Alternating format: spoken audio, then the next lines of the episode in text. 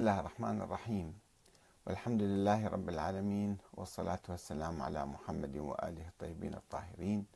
ثم السلام عليكم أيها الأخوة الكرام ورحمة الله وبركاته. الإسلام السياسة والخلافة والإمامة مدنية وليست دينية. إذا كانت نظرة الإسلام إلى السياسة أو بعبارة أدق إلى الأنظمة السياسية نظرة مدنية وليست دينية أي عدم اعتبارها جزءا من الدين. فإن نظرته إلى الخلافة بالطبع لن تكون دينية أيضا وإنما هي قضية عرفية مدنية عقلية. يجدر بنا ملاحظة المؤشرات التاريخية والنصوص الواردة إلينا من الحقبة النبوية المباركة. والتعرف اولا على موقف الإسلام من السياسة عموما وفيما إذا كان النظام السياسي جزءا من الدين أم لا وطبيعة التجربة النبوية نفسها وفيما إذا كانت دينا محضا أم دينا وملكا. وموقف الرسول الأعظم محمد صلى الله عليه وآله من الأنظمة السياسية المسلمة التي كانت قائمة في زمانه. لا شك أن الرسول الأعظم محمد صلى الله عليه وآله مارس السياسة بشكل معين ولكنه لم يؤسس دولة بالمعنى الحديث للكلمة ولم يصبح ملكا ولم يطرح نفسه بديلا عن الممالك العربية وغير العربية التي كانت قائمة في ذلك الزمان. وبالرغم من أنه كان يمتلك شرعية سماوية باعتباره نبي من الله إلا أنه لم يفرض سلطانه على المسلمين في المدينة إلا بعد أن أخذ البيعة منهم في العقبة قبل أن يهاجر. ولم يتدخل في تفاصيل الأنظمة السياسية للقبائل العربية التي كانت تدخل في الإسلام بقدر ما كان يهتم بأمر التوحيد والصلاة والزكاة وما إلى ذلك. وكان يخاطب الملوك المعاصرين له ويدعوهم إلى الإيمان برسالته ويعدهم بالمحافظة على ملكهم تحت أيديهم. وقد ترك الأمراء وقد ترك الأمراء والملوك والأقيال جمع قيل في اليمن كانوا أقيال مثل الملوك يعني والأقيال والسلاطين الذين أسلموا في حياته على ما هم عليه. ولم يطلب منهم التخلي عن أنظمتهم السياسية لصالح نظام جديد يفرضه عليهم هو ملكه الخاص مثلا. وقد خلت رسائل الرسول الأكرم إلى كسرى وقيصر وعظيم القبط من أي دعوة للتنازل عن الملك إليه وإنما تضمنت فقط دعوتهم إلى الدخول في الدين الجديد. فقد بعث إلى أمير الغساسنة في دمشق الحارث بن شمر الغساني كتابا يقول فيه السلام على من اتبع الهدى وآمن به. أدعوك إلى أن تؤمن بالله وحده لا شريك له يبقى لك ملكك. كما يقول ابن خلدون في تاريخه الجزء الثاني صفحة 36 وقال للرسولين اللذين بعثهما باذان بن ساسان عامل كسرى على اليمن قولا له إن ديني وسلطاني يبلغ ما بلغ كسرى وإن أسلمت أعطيتك ما تحت يدك وملكتك على قومك من الأبناء. الأبناء هم القومية المختلطة بين الفرس والعرب في اليمن في ذيك الأيام. المصدر أيضا تاريخ ابن خلدون جزء 2 صفحة 38 وكتب النبي الأعظم إلى المنذر بن ساوي العبدي عامل كسرى على البحرين. سلام على من اتبع الهدى.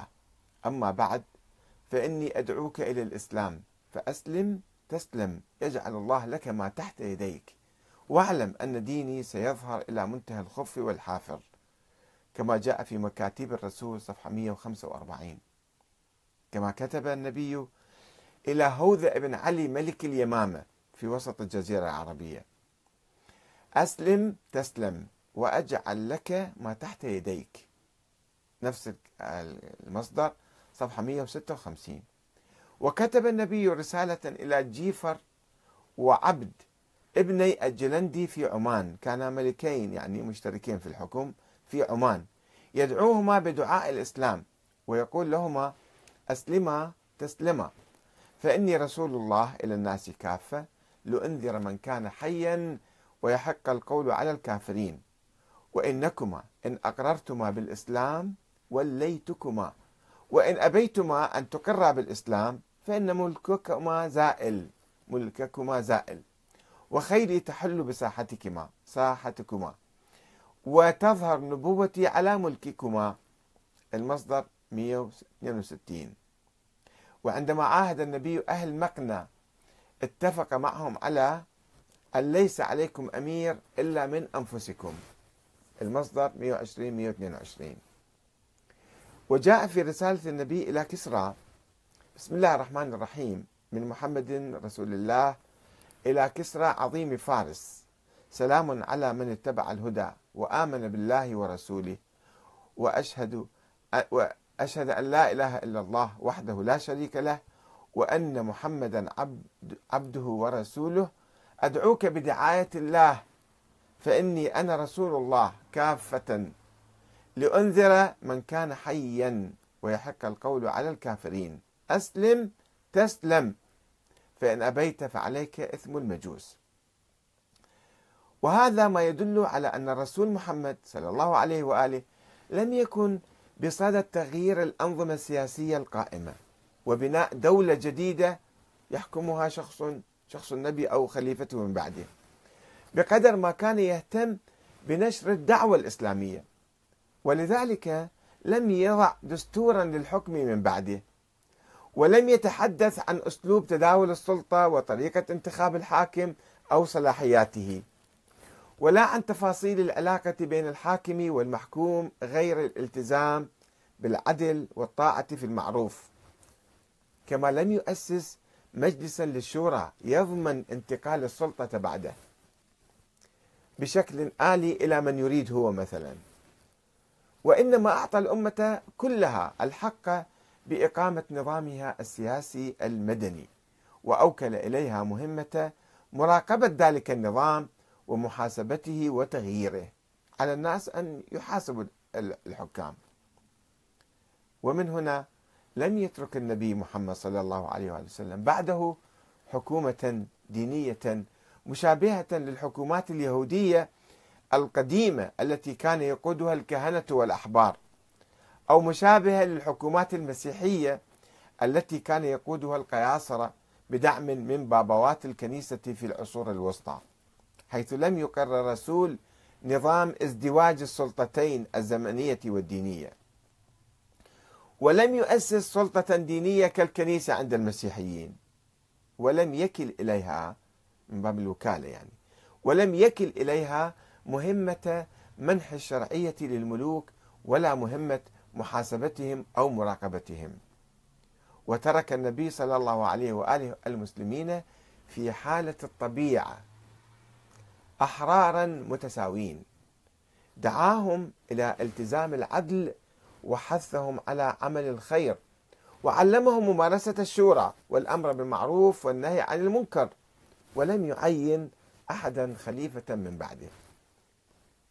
وإذا كانت نظرة الإسلام إلى السياسة أو بعبارة أدق إلى الأنظمة السياسية نظرة مدنية وليست دينية. يعني ما غلف غلاف دين وما أعطى حكم شرعي في موضوع السياسة والحكم أي عدم اعتبارها جزءا من الدين.